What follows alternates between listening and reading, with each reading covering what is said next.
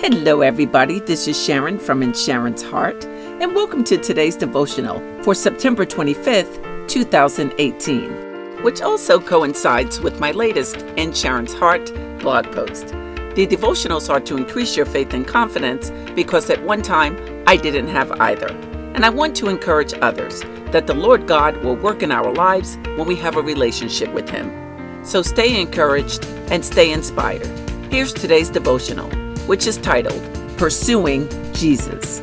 But before we get into today's message, there are two new developments I want to share with you.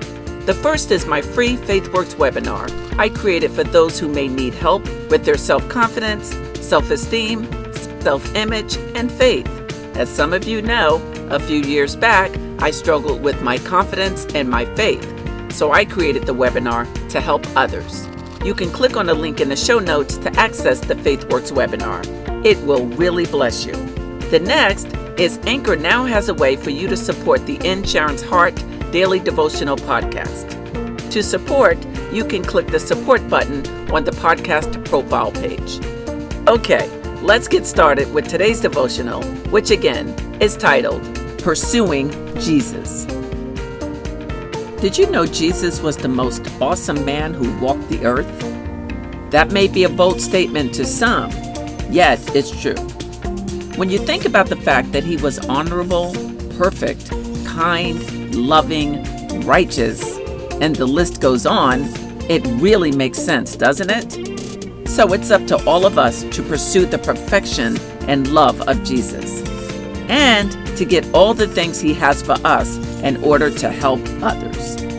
That's the main reason we are here. Yes, did you know that? We are here to make the world a better place. So we have to seek after the Lord with all of our hearts in the process so he can make us make it so. Yes, we can change the world, one person at a time. We just need to all do our part we can never give up in doing our part to make things better because people need to see Jesus, right? And they can see him through the life we live and through all the things that the Lord gives us to give them. Proverbs 21 21 says, Whoever pursues righteousness and kindness will find life, righteousness, and honor. That's Proverbs 21 21. It's about pursuing the Lord, right?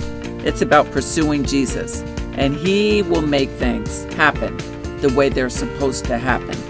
All right? Again, it's about seeking Him first. Be encouraged, everybody. Be encouraged in the Lord today.